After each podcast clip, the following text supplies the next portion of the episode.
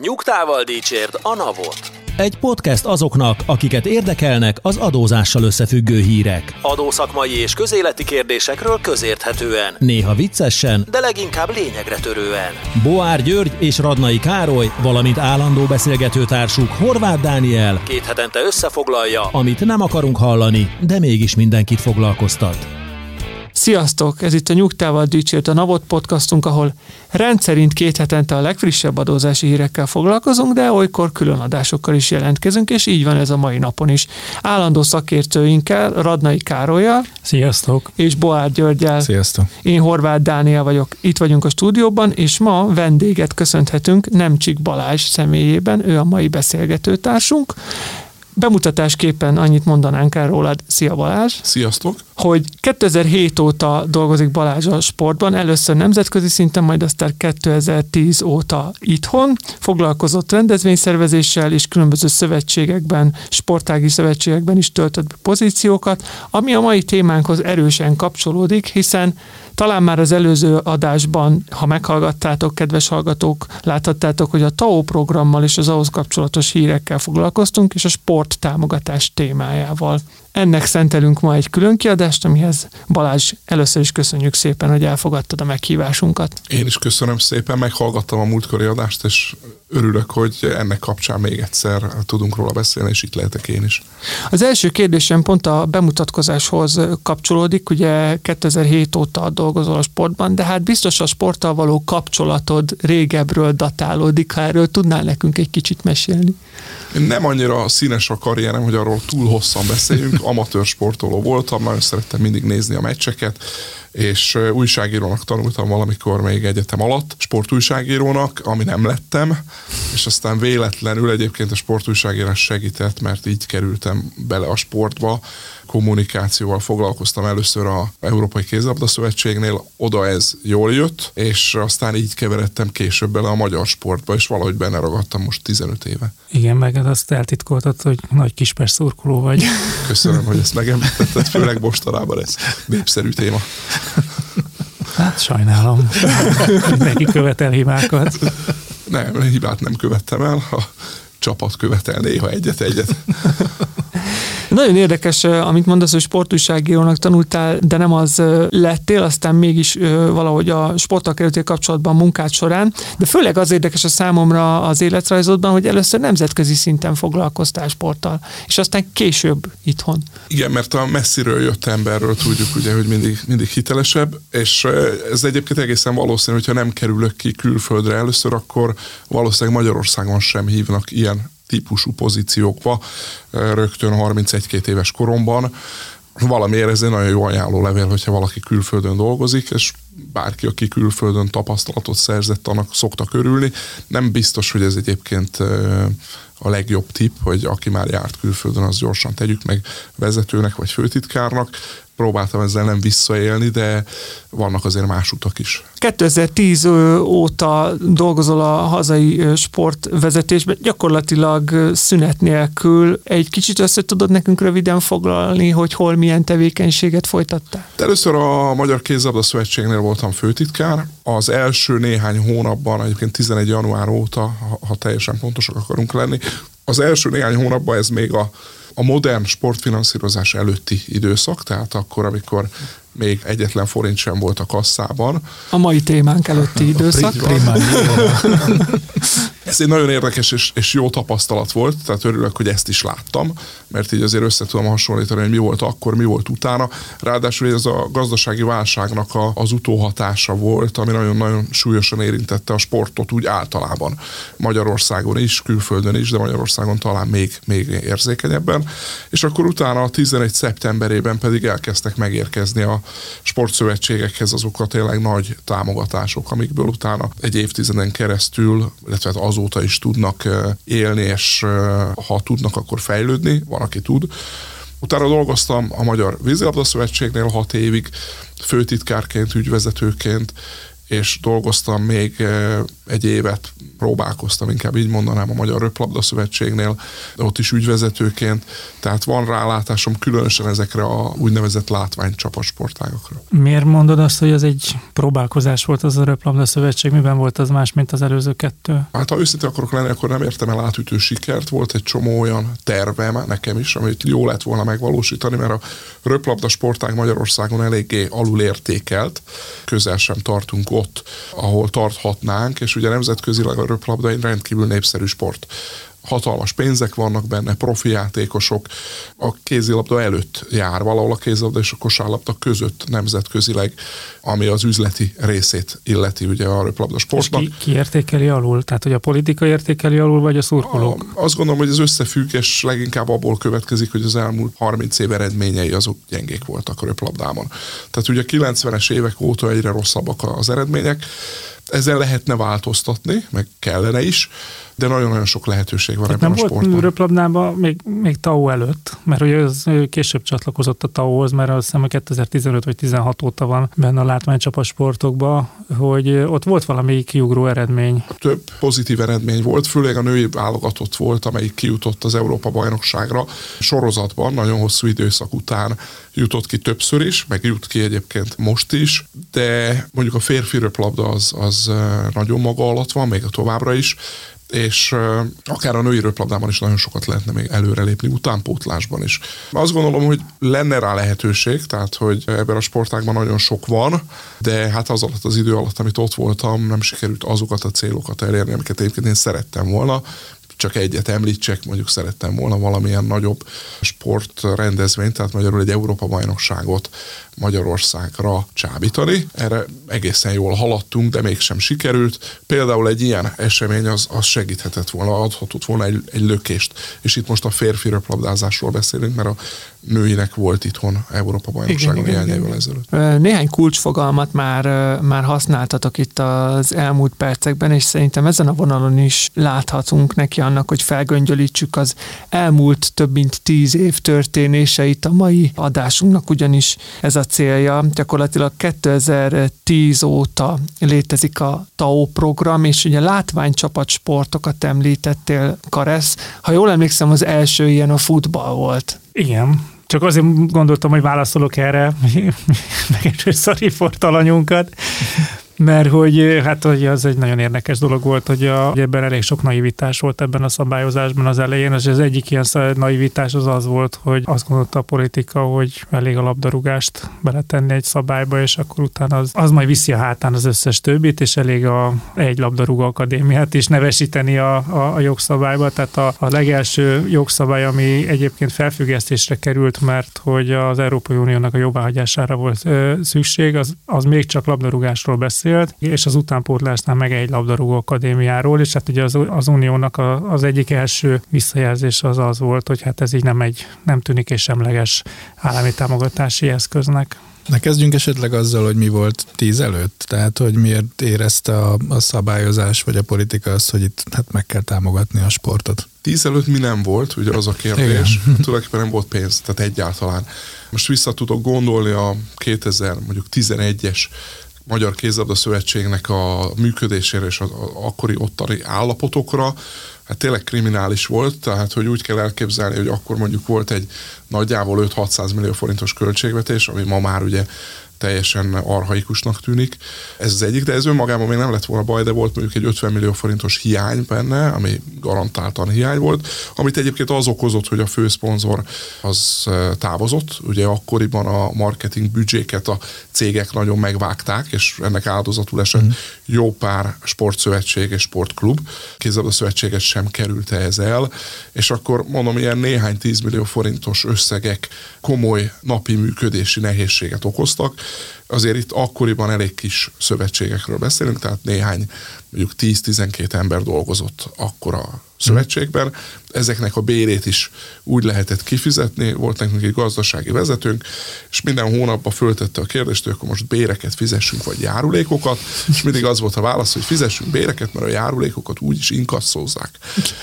Tehát nagyjából ez volt a, a napi valóság. Arra is emlékszem, hogy volt egy sajtótájékoztató, ahol könyörögtem, hogy legalább egy magyar zászlót vegyünk, amit kifeszítünk a háttérbe, mert hátul a tűzcsap volt, és ez nem néz ki jól a tévébe. Tehát ezek ma már ugye nagyon távolinak tűnő problémák, a legkisebb szövetség is jó imidzsel, jól, jól néz ki legalább a tévében. Ez érdekes.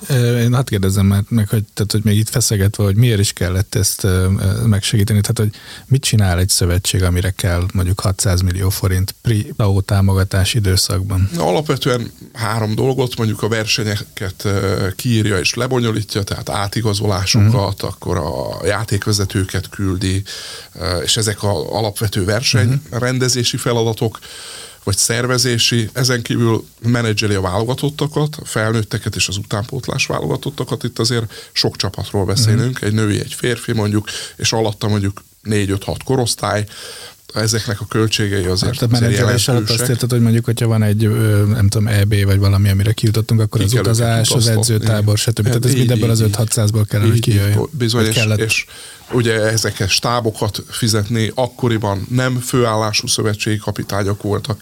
Én emlékszem, hogy milyen bérekért, hát le a kalappal, hogy ezt egyáltalán valaki elvállalta a normál munkája mellett tulajdonképpen. Tehát nagyon, nagyon más volt akkor, és akkor amit még a, a szövetség, ugye hát valamennyire kellene promótálni ezt a sportágat, erre mondjuk alig-alig jutott már uh-huh. energia. Uh-huh. Mondhatjuk azt, talán a legutóbbi adásban is ezt a hasonlatot használtuk, hogy a sportnak úgy kellett a TAO program, mint egy falat kenyér. De az én kérdésem ahhoz kapcsolódik, hogy még mindig itt a kezdeti időszaknál, hogy mennyire vett részt a sport szakma ennek a TAO programnak a kialakításában? Én emlékeim szerint nem nagyon. Először hallottunk róla, hogy lesz valami, aztán hallottuk róla, hogy talán idén lesz valami, és utána emlékszem, hogy akkor találkoztam először a Károlyjal, hogy hát, hogy mi is ez valójában, ő már látott ilyet a filmiparban, és majdnem, hogy ő volt a legjobb információforrás, tehát, hogy a szövetségek nagyjából menet közben vagy utólag tudták meg, hogy ez hogy néz ki. Valószínűleg ez a legtöbb szövetségre igaz, lehet, hogy a labdarúgók mindig is a legnagyobb szövetség és legjobban szervezett szövetség, lehet, hogy ők azért jobban ebbe benne voltak, ezt nem tudom megmondani, feltételezem, hogy igen, de a többi szövetség ez gyakorlatilag az újságból olvasta el. Én egy kis színest azért hadosszak meg az első találkozásunk, nem az első, de talán a második találkozásunk Balázsral, hogy bemutatott a kézilabda szövetség elnökének, mint régi barátját Pintér Károlyt. Ezt nem tudtad elfelejteni. nem, nem, nem, nem. Hát ez a kismesti stigma mellé. Igen, igen. Ezt, igen. De nagyon-nagyon örültem, hogy régi barátodnak neveztél már a másik alkalommal is, és hát lám-lám 14 öt évvel később is itt ülünk, mint, mint régi barátok. Nem hazudtam. De én is úgy tudom, hogy ez, ez abszolút politikai szintről jött, hogy mondom, onnan indult, hogy labdarúgás, és aztán onnan kezdett kibomlani, hogy akkor oké, tegyünk be más sportokat is a labdarúgás mellé. Igen, ugye mi itt egy adózási podcast vagyunk, értelemszerűen az adószakmai kérdésekkel szoktunk főként foglalkozni, de szerintem itt ennél a témánál elkerülhetetlen, hogy a sportszakmai kérdésekkel is foglalkozzunk. Ugye korábban mondtad, hogy Karesznak már volt ilyen tapasztalata a filmes világból, és szerintem a legutóbbi adásban szót ejtettünk róla, hogy mennyire volt vagy nem volt jó megoldás az, hogy hogy gyakorlatilag egy az egybe átültették az ott alkalmazott megoldást a sportra. Én szerintem onnan érdemes ezt megközelíteni, hogy mennyire láttátok, a, tehát elkezdtetek támogatókkal beszélgetni, TAU támogatásról, hogy nektek mennyire kellett mondjuk adótanácsadóvá válni azért, hogy ezt az egészet átlássátok? Hát sok újdonságot kellett megtanulni abban a pillanatban, meg ráadásul ugye hát volt már akkor is több száz tagszervezete a, a szövetségnek, és mindenki hívott telefonon, hogy akkor ez most hogy van. Tehát, hogy ilyen adótanácsadóként uh, funkcionáltunk, tartok tőle, hogy sok szakszerűtlenséget osztottunk meg a tagszervezetekkel, de hát abban az időben ez teljesen természetes volt. Tehát még talán bocsánatos bűn is, hogy amikor az emberek nem nagyon tudják, hogy miről beszélnek, akkor néha hibáznak is. Nagyon sok újdonság volt ebbe, és egyébként az is az újdonság eredménye volt, hogy elég sok gazdasági, pénzügyi szakember került bele a sportba, olyanok, mint a Károly, valamilyen úton, módon ugye egyre közelebb kerültek a sportklubokhoz, vagy a sport szövetségekhez.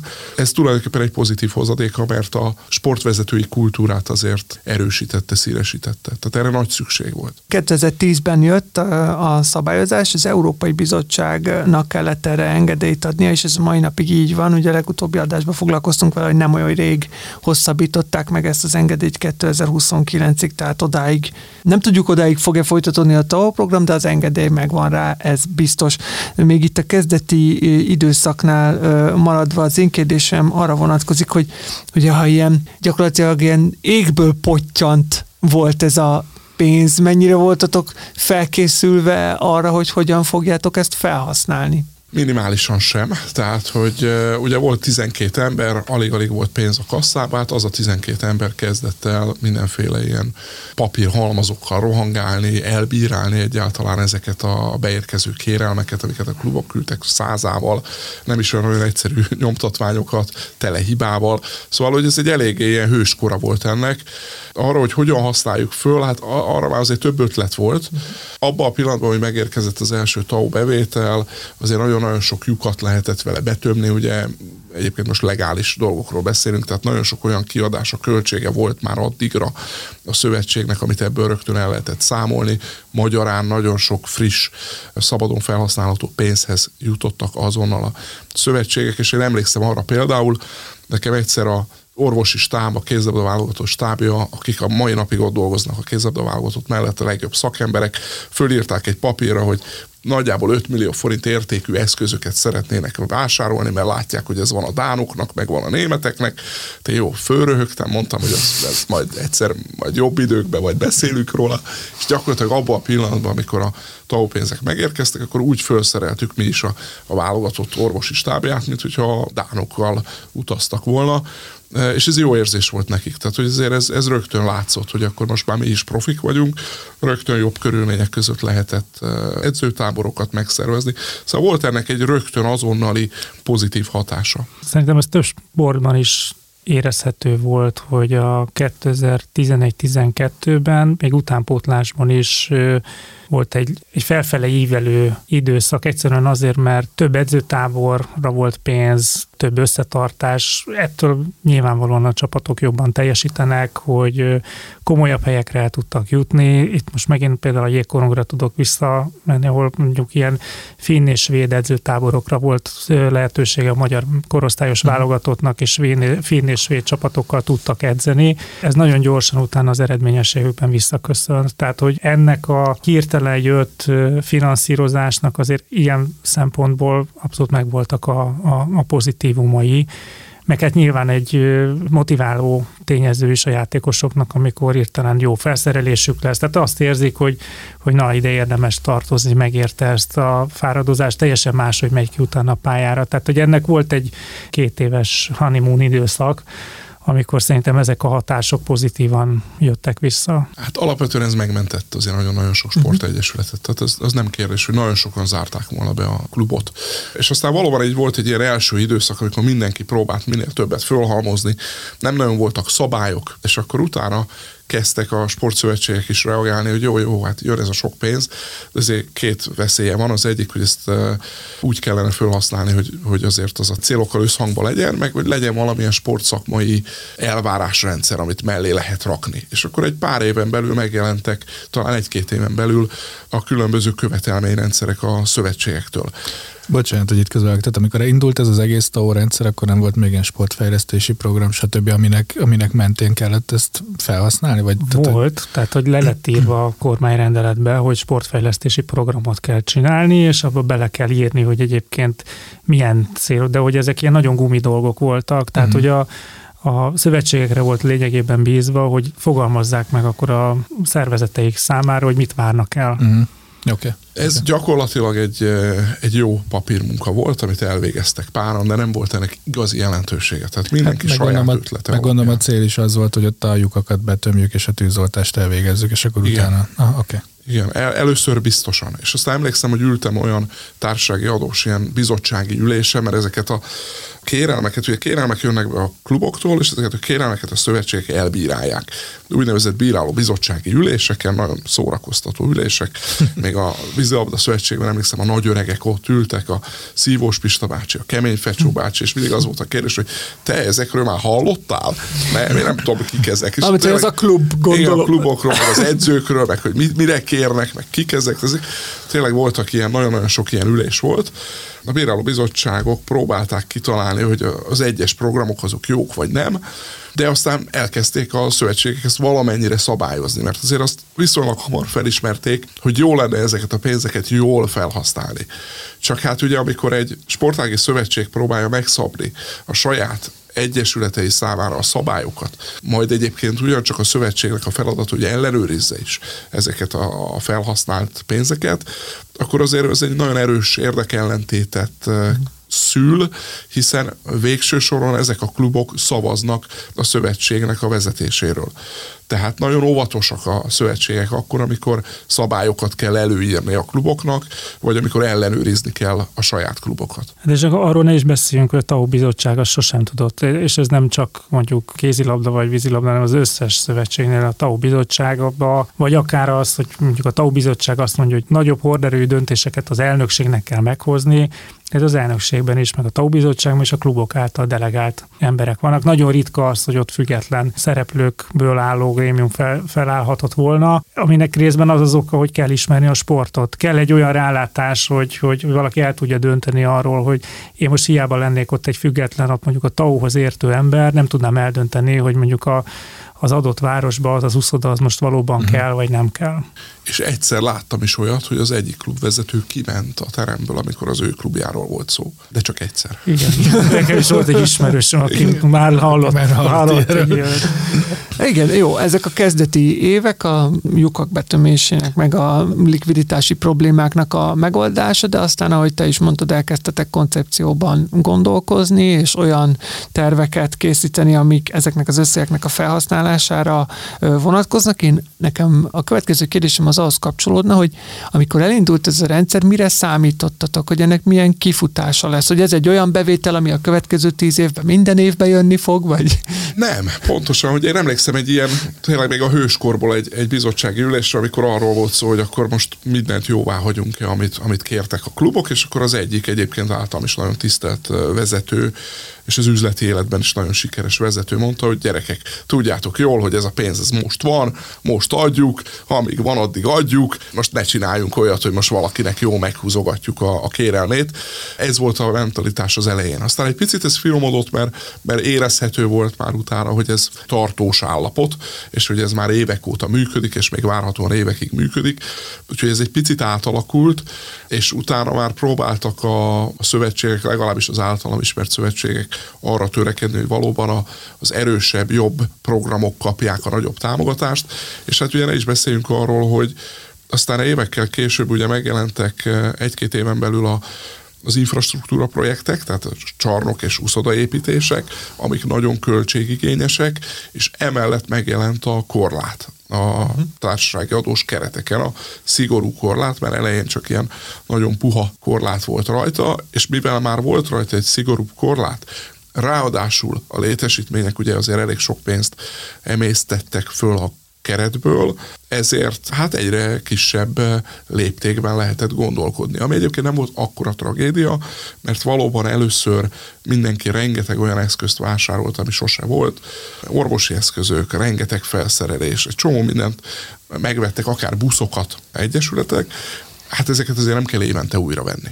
Abszolút. És a létesítményeknél szerintem az egy, hát ha nem is történelmi hiba, de hogy próbálok empatikus lenni, akkor olyan nagyságrendű összegekről volt szó, hogy sajnos ott a szövetségeknek időben, a talán a labdarúgó szövetség volt az egyetlen, aki időben felismert, hogy ott kell egy pályaépítési programot rendes benchmark összegekkel meghatározni, hogy egy műfüves pálya akkor az mettől meddig tart, és, és mennyibe kerülhet. Kerülhet többet, csak azt nem fogja finanszírozni a szövetség. Ugye a többi szövetségnél nagyon későn jelentek meg ezek a konkrét típus pályázatok, hogy oké, okay, itt van egy típus csarnok, ez 300 millió forintba kerül, és csak ezt támogatjuk, és utána te beleálmodhatsz bármi mást, ha kapsz hozzá plusz forrást, akkor megcsinálhatod, de tőlünk, mint szövetség ezt várhatod. Ezek évekkel később sok-sok száz millió forint, vagy talán több milliárd forint elpazarlása után kerültek csak megalkotásra. Hát és ugye a labdarúgó pálya az viszonylag talán egyszerű, mert azt, azt lehet különösebb technológia nélkül, hát valamilyen technológiával, de, de hatékonyan megoldani. Azért úszodát vagy jégcsarnokot építeni, az komoly költség. Ebben a két sportágban főleg a létesítmény hiány az nagyon bekorlátozza a sportág növekedési lehetőségeit. Tehát hiába fejlesztjük mi a vízilabdázást, hogyha nincs hol úszni. Ezért kulcsfontosságú volt, hogy akárki akárhol vállal egy úszodát, azt hadd csinálja, mert annál több sportoló lesz, és annál több gyerek tud vízilabdázni. Gyakorlatilag azzal, hogy a vízilabdázók létszáma növekedett, ugyanazokban a medencékben egyre több gyerek volt, tehát egyre kevesebb lehetőség volt minőségi munkát végezni, legalábbis mindenki ezzel indokolta, amikor ugyancsak a ilyen elnökségi üléseken nagyon színes viták alakultak ki abból, hogy fejlődik-e a sportág, és jobbak-e ma az ifisták, mint voltak tíz évvel ezelőtt, amikor még nem volt TAO rendszer.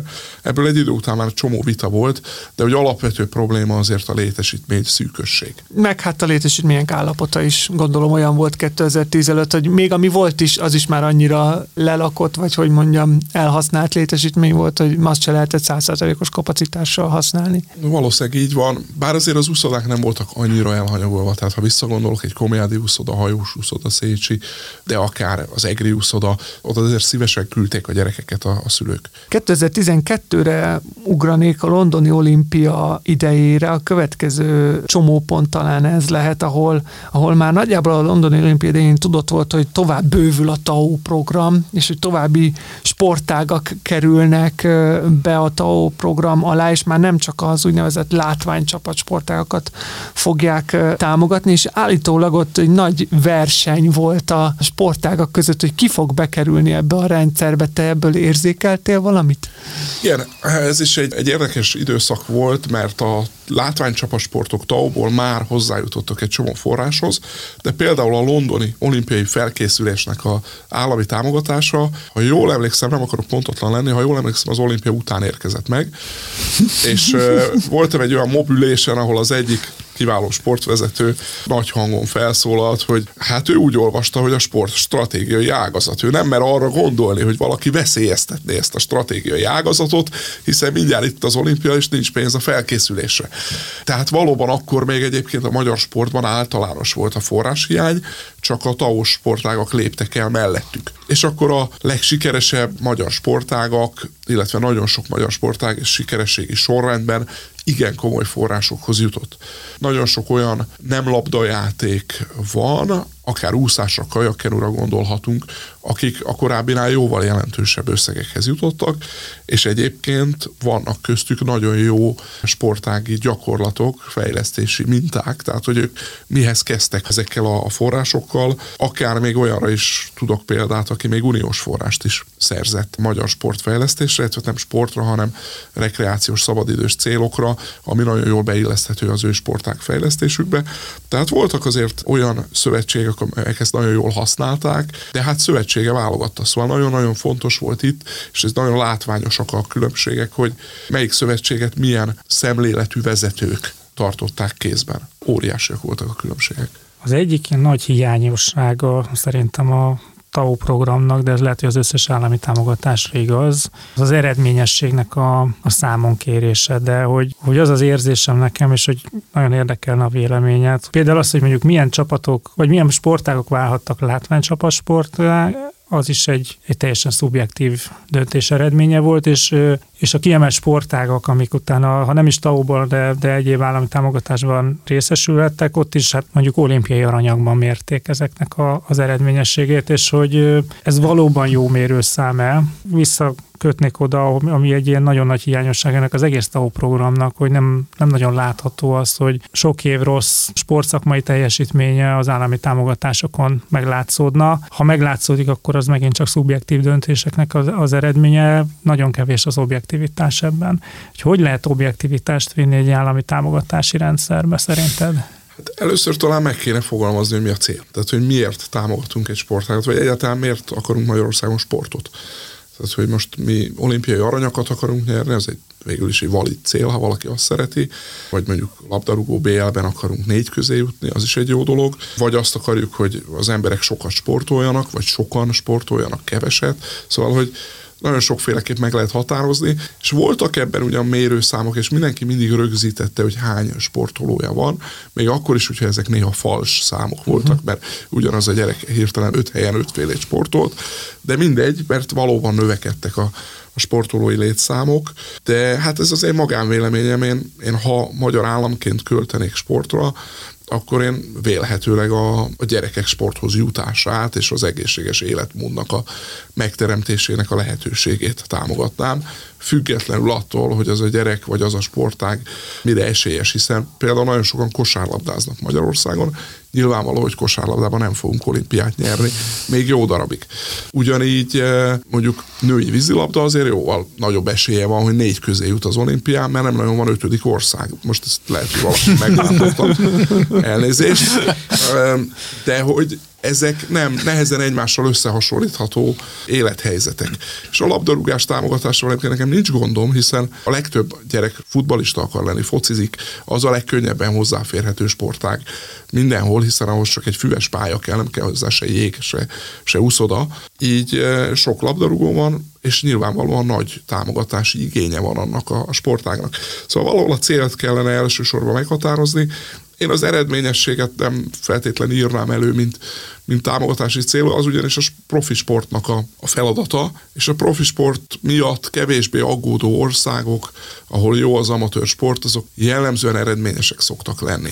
Azt én értem, hogy a U12-ben ne számítson az, hogy most a melyik csapat kit ver meg hány góllal, meg lehet, hogy ez még U16-ban sem lenne perdöntő, de hát azért valahogy érdemes megítélni, és valami objektivitás belevinni, hogy, hogy sportszakmailag azok a dolgok, amik történnek, az jó vagy nem jó. Tehát mondjuk megtanítják a gyereket rendesen úszni, meg korcsolyázni, meg hány játékost adnak mondjuk a felnőtt sportnak, meg mondjuk mi a lemorzsolódás U12-ben, vagy vannak 20 ezeren, és aztán U18-ban meg csak 10 akkor ott valami nem megy jól. Tehát nekem ezek a dolgok, amiket én nagyon hiányolok az egész rendszerből, hogy, hogy ezek nincsenek számon kérve. Azért nagyon nehéz számon kérni egy állami támogatási rendszerben, hogy jól ívelik-e a szögletet, és hogy azt az edzők jól oktatják-e.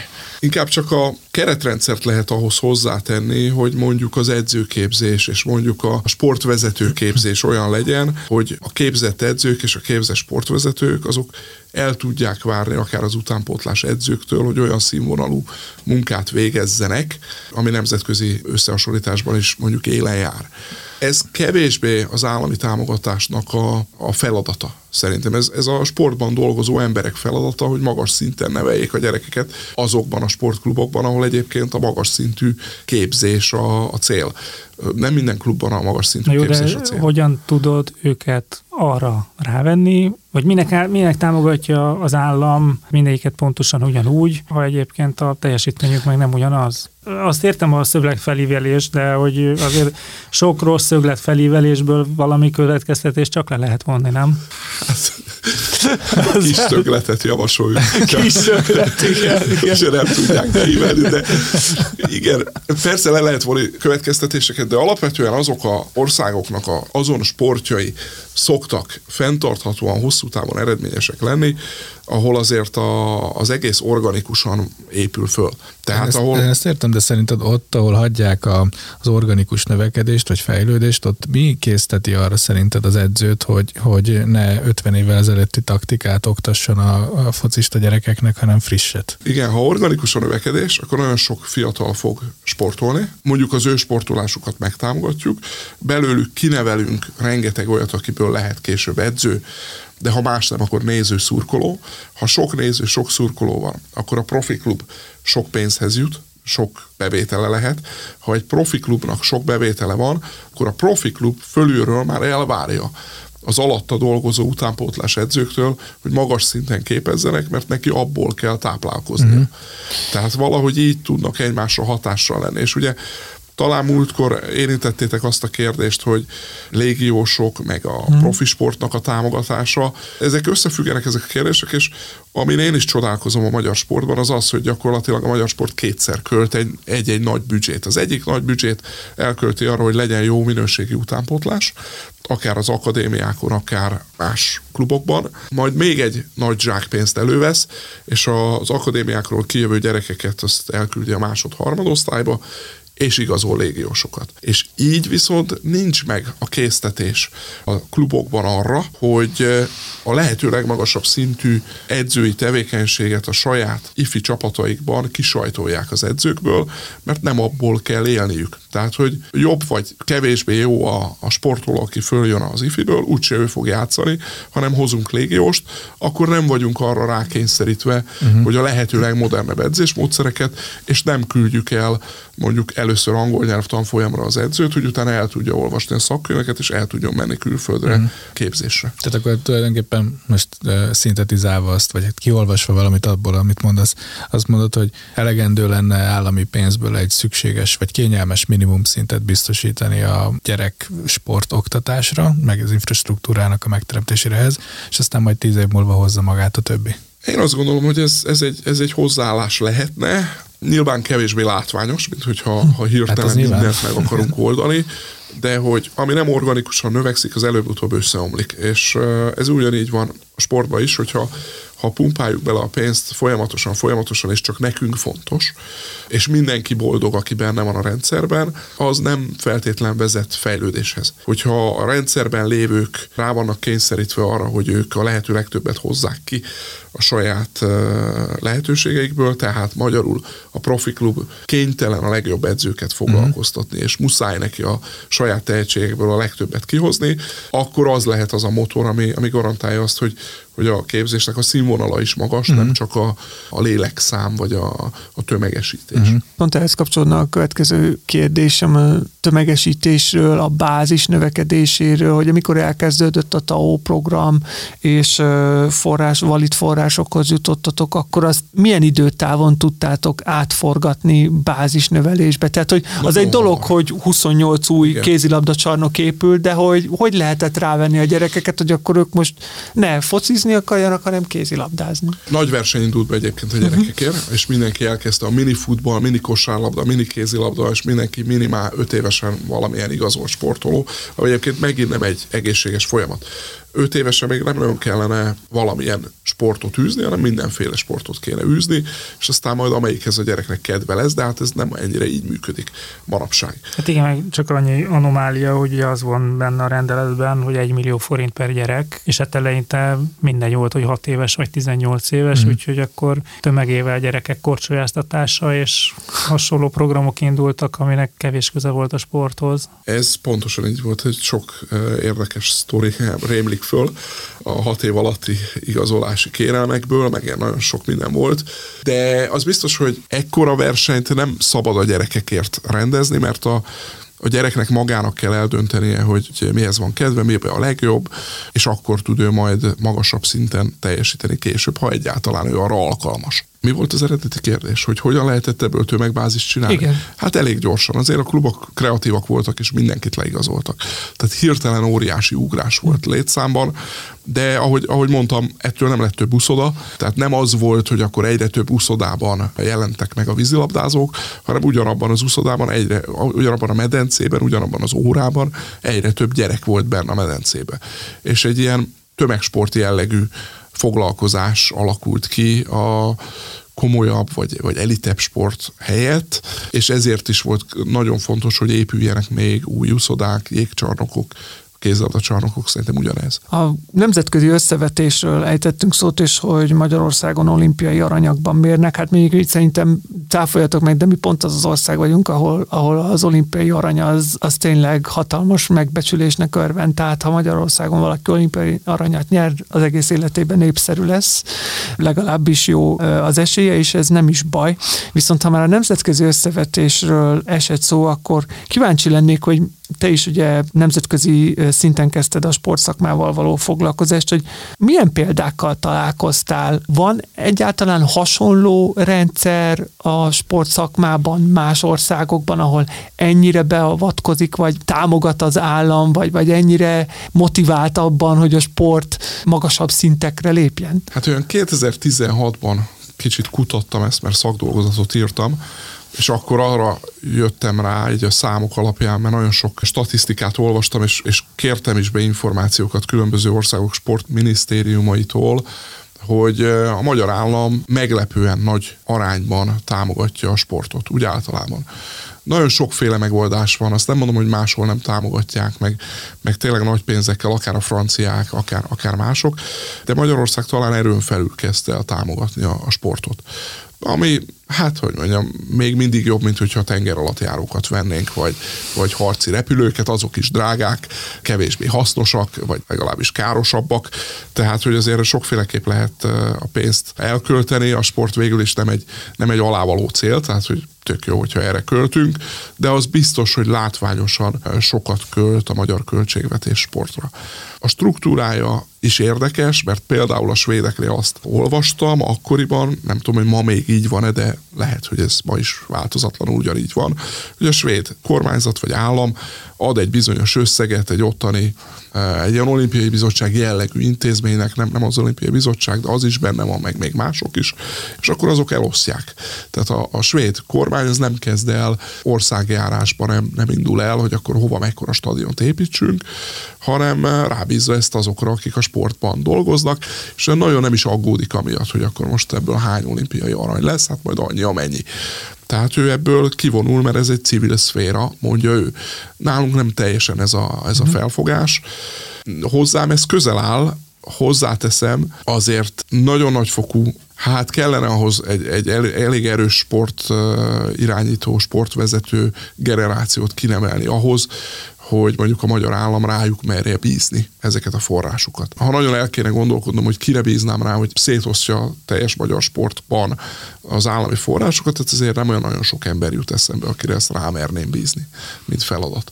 Én szerintem ez máshol sincs. Lehet, hogy Svédország az egy ilyen kivétel, ahol rá lehet bízni, de hát mindenhol úgy van, hogy van egy szakmai testület, aki elosztja, és van egy ellenőrző hatóság, aki meg ezt ellenőrzi, és ugye az ellenőrző hatóság egyébként azt a szakmai testületet is ellenőrzi, hogy, hogy mi alapján ítéltek oda. Korrupt emberek mindenhol vannak a világon, meg hogyha ha nem figyelnek oda, akkor egyre több lesz, tehát hogy ez, ezt a dolgot már máshol is kitalálták, tehát szerintem ezt, ezt meg lehetne valósítani. Itt, itt a nagy különbség szerintem tényleg abban van, hogy, hogy mi a politikai ambíció, tehát hogy itt most szalagokat szeretnénk átvágni, és arról szól ez a dolog, vagy tényleg valami vízió opciónk van. Én mai napig nem tudom eldönteni, hogy, hogy melyik az igaz, mert hogy néha azt gondolom, hogy valóban van vízió, de aztán nincsen szépen végigvéve. Ami nekem még ilyen hiányérzet, és hogy, hogy megint csak a, a te tapasztalatod, az az ezzel kapcsolatos elszámolás és bürokrácia, hogy most tegyük félre azt, hogy ez TAO forrás, és a TAO önmagában mennyire bürokratikus, hogy el, ahogy eljut a pénz a, az egyesületekig, de megérkezett a pénz, és akkor mire lehet elkölteni, meg hogy lehet elkölteni, és akkor utána meg a másik hiányosság, hogy ezt akkor valóban ellenőrzik-e, és hogyha ellenőrzik, akkor mi van-e ennek következménye. Neked így a tíz éves távlatból mi ezzel kapcsolatban a, a meglátásod? Hát, eh, hogy fogalmazzam ezt politikailag korrekten, vagy finoman, tehát, hogy vegyesek a tapasztalataim. De most viccet félretéve ebbe igen nagy hiányérzetem van, így, így, így visszatekintve tíz évet. Tehát nekem azért voltak ilyen illúzióim, amikor megérkezett ez az igen sok pénz, és megérkeztek hozzá bizonyos gazdasági szakértők is a, a sportba, legalábbis a, a nagyobb klubokhoz, meg a, a szövetségekhez mindenképpen, akkor nekem volt olyan illúzióm, hogy egyrészt ezt majd valamennyire átláthatóan kell elkölteni, felhasználni, és azzal el kell számolni, és aki ez, erre nem képes, az kikopik a sportból, mert különböző nehézségei támadnak, akár az ellenőrzésen elbukik, és utána felelnie kell azokért a pénzekért, amivel nem tudott elszámolni. Hát ebből sok minden nem valósult meg, tehát hogy pénz inkább konzerválta a klubvezetőket, vagy akár szövetségi vezetőket, tehát a pénz inkább ahhoz segítette őket hozzá, hogy azok, akik egyébként nem voltak alkalmasak pénzzel bánni, azok minden évben várhatták, hogy csilingel a kassa, és ezért nem volt különösebb okuk arra, hogy ők háttérbe vonuljanak és átengedjék a terepet olyanoknak, akik erre képesek. És mivel az ellenőrzés is olyan volt, hogy különösebb következménye nem volt annak, hogyha valaki nem tudott elszámolni, és most zárójelben én nem nagyon tudok olyan sportvezetőkről, akik ebbe belebuktak volna, talán lehet, hogy volt egy, de kettő biztos nem. Emiatt igazából Hát azok is, akikről pontosan tudjuk, hogy a legszabálytalanabbul bántak ezekkel a forrásokkal, a mai napig is a sportban dolgozhatnak. Tehát különösebb tisztuláshoz ez nem vezetett pedig megvolt rá a lehetőség. Tehát, hogy vezethetett volna ez a pénzbőség ahhoz, hogy tíz évvel később már csak a legkiválóbbak és a legmegbízhatóbbak dolgoznak a magyar sportba. Tartok tőle, hogy ez nem következett be. És mennyire látnád értelmét annak, hogy a rendszeren egyszerűsítsenek? Tehát, hogy, hogy a pénz elszámolása az ne ilyen bürokratikus legyen, hanem azt mondjuk, hogy te az eddigi eredményeid alapján kapsz 500 millió forintot, és akkor elköltöd, ahogy elköltöd, és... Ugye a, amikor még nem volt társasági adó, és mondjuk a MOB támogatás volt a legnagyobb a kézzelabda szövetségben, akkor föl sem nagyon merült, hogy a MOB támogatást azt másra költjük, hiszen a MOB támogatáshoz még hozzá kellett rakni végtelen sok forrást ahhoz, hogy össze kellett kuporgatni ahhoz, hogy a válogatottak tudjanak versenyezni, föl tudjuk őket szerelni. Ez a logika megfordult, és most már nem az van, hogy kapsz támogatást, és akkor még mindent tegyél meg azért, hogy kipótold, és gazdálkodjál belőle, hanem leírsz egy számot a papírra, azt behozod a kasszába, és valójában a harmada, kétharmada, a fele, nem tudom mennyi elég lenne ugyanarra. Tehát magyarul nem abban vagy motivált, vagy nem az a célod, hogy még kuporgassál hozzá, hanem hát azon gondolkozol, hogy hogy papírozott le az elköltését. Amíg ez nem fordul meg, addig ugye nehéz erről beszélni, de ha ez megfordulna, és mondjuk az állami támogatás nem lenne több, mint amire szükség van, akkor valóban oda lehetne adni különösebb elvárásrendszer nélkül, mert a feladat akkor ugyanaz, hogy pótolt ki, és próbálj belőle megélni. Csak most tényleg akkora a pénzbőség, hogy inkább az a feladata, vagy feladata, hát inkább az a kihívás egy sportvezetőnek, hogy hogy fogja lepapírozni ezt a sok pénzt, amit elkölt. És egyébként ez a pénzbőség, ez a látványcsapatsportokra jellemző, tehát erre a nem tudom, 5-6 kiválasztott sportágra, vagy azért többre? Többre valószínűleg. Kiválasztott sportágakban mindenképpen jellemző klubokra is ez persze relatív, hogyha itt ülnek két-három klubvezető, azt mondanak, hogy hát ez nem így van, hát hogy is, hát alig van pénz, de hát ugye összehasonlítjuk azzal, ami boldog békéidőkben, vagy nem is tudom, hogy kell őket nevezni, volt, akkor hát összehasonlíthatatlan. Szóval azért még egyetlen klubról sem hallottam, amelyik lemondott a szülői befizetésekről. Egyszer egy elnökségi ülésen még emlékszem, hogy megkérdeztük, hogy akkor ugye most már a szülőknek nem kell fizetni, hiszen az állam fizeti. Hát olyan válaszokat kaptunk, hogy hát ez nem így van, meg azért az nagyon fontos, Persze, hogy fontos, mert az gyors, gyors cash az mindig jó jön, és akkor nem mondom tovább, hogy milyen módon gyűjtik be ezeket a pénzeket, de hogy a szülőknek a terhei nem csökkentek. Tehát, mm-hmm. hogy a, a szülők támogatják egyszer az adójukon keresztül a sportot, majd kifizetik a gyerekeknek az edzőtáborait, felszereléseit, hivatalosan persze legfőjebb a 10%-ot, amit, amit ugye önrészként meg kell finanszírozni. Hát gyakorlatilag azért csodálkoznék, hogyha ez, ez mindenhol 10% lenne maximum. Úgyhogy az egész elszámolási folyamatban nagyon-nagyon nagy lehetőség lenne a tisztulásra, és ez jó hatással lehetne arra is, hogy kirostálja azokat az embereket a sportból, akik nem feltétlenül azzal kellene, hogy foglalkozzanak, hogy ilyen pénzekkel elszámolnak, vagy foglalkoznak. De én úgy éreztem mindig ebben az elmúlt tíz évben, hogy erre sosem volt meg az akarat. Hm. Tehát, hogy ez, ez sosem volt cél. Senki nem szeret konfliktusokat felvállalni sportban sem nagyon. Egyébként meg is tudom érteni olyan értelemben, hogy jellemzően egy szövetségi elnök vagy egy szövetségi vezető az valamikor együtt kezdett eh, sportolni a, az adott klubvezetővel, aki hmm. ellen aztán vagy akivel szemben föl kéne lépni jó keményen. Hát ez nem olyan, ami, ami népszerű, vagy amit az emberek szeretnek. Az elmúlt 12 évben mi az, amit azt gondolod, hogy jól sikerült, szükség volt rá is, hogy, hogy jól megvalósult, és mi, mi az, ami egy ilyen hát mellékvágány volt, vagy zsákutca? Az a része, amiről beszéltünk, az, az hasznos volt, jól sikerült, hogy megmentette az egyesületeket a biztos csőttől, vagy a közelgő csőttől, szövetségeket is, de még az egyesületek nagyon nagy számát érinthette volna. Ez azt gondolom, hogy egy nagy érdeme. A mai napig is azért fenntartja ezt a, a sportolási lehetőséget országszerte nagy számú gyerek számára, ez egy jó dolog tehát a tömegesítés is azt lehet mondani, hogy sikeres volt, és ami pedig talán a kimaradt lehetőség, az pedig az, hogy, hogy nem nevelte rá az egyesületeket arra, hogy profikkal dolgozzanak, profi szakemberekkel, maximálisan átláthatóan, és hogy nincs meg a magyar sportban az a késztetés, hogy önerőből a legtöbbet próbáljuk elérni. Tehát nagyon jellemző kép, hogyha bekapcsolunk bármilyen sporteseményt, akkor a, a lelátók azért nincsenek tele a labdarúgásban sem. És ez nyilvánvaló, hogy nem olyan nagyon fontos a néző, mert a jegybevétel az eltörpül a többi bevétel mm. mellett és ez nagyon látványos, és ez nem csak hát labdarúgás. Csak a probléma van velük, mert utána csak takarítani igen, kell. Meg, meg, meg, vigyázni is kell rájuk rá, hogy valaki valamit bedobjon. Szóval, hogy más kultúrában, egy más sportközegben a néző az első.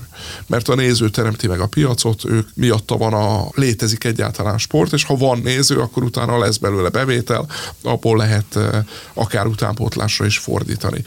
Magyarországon ez maximálisan elmaradt lépcsőfok, még ez lehetne mondjuk a utolsó lépcsőfok, de, de hát enélkül azért nagyon nagy részt, tehát felesleges sportolni, hogyha nincs, aki nézze. Pontosabban a profi sport felesleges, hogyha nincs, aki nézze. Az elmúlt megint csak 10-12 évben, de talán az elmúlt 6 évben lett ez igazán turbulens, nagyon sok rendezvény helyszínét lett Magyarország, azon belül is Budapest. Ez szerinted mennyit ad hozzá a sporthoz? Ez a szövetségeknek mindig egy jó lehetőség, tehát sok pénzt lehet belőle keresni, akár közvetve, akár közvetlenül nyilván marketing értéke van, meg sok minden jót lehet róla mondani.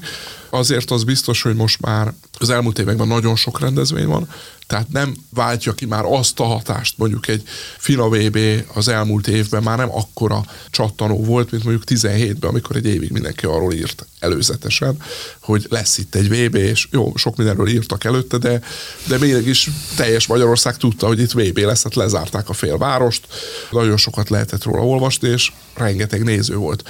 Tavaly már azért ez kevésbé volt jellemző, oké, okay, egy adhok rendezés volt, ugye pár hónap alatt kellett rá Beugrós. De ugyanígy, amikor mondjuk 19-ben négy világbajnokság, olimpiai sportág világbajnoksága volt egyszerre Budapesten, hát egyik sem szólt akkor át, mint hogyha mondjuk akármelyik lett volna tíz évvel korábban.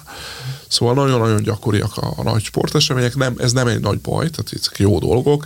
Ha valaki szereti a, ezeket a rendezvényeket, vagy, vagy szórakozás miatt ennek, ennek lehet értéke. Más értéke, hát azért korlátos. Tehát nagyon sokan azt szokták mondani, hogy ez mekkora bevételt generál, azért vannak eltérő értelmezések ebben a kérdésben. Tehát leginkább ez arról szól, hogy ha van itthon egy rendezvény, akkor ott sok ember jól érezheti magát. És ez mindig egy kérdés, hogy ez mennyit ér, és mennyit érdemes rá.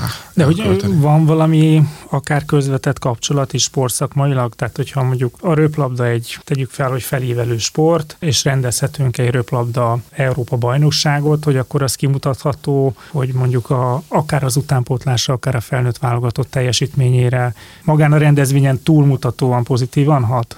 Bizonyos sportágakban valószínűleg igen, más sportágakban talán kevésbé. Ugye azok a sportágak, akik alapvetően az élbolyban vannak, ők már teljesen hozzászoktak, hogy nem tudom én, Szegeden van a kajakkerú VB, önmagában ez nem fogja a teljesítményüket hát növelni. De hát ezért van nincs is hova növelni.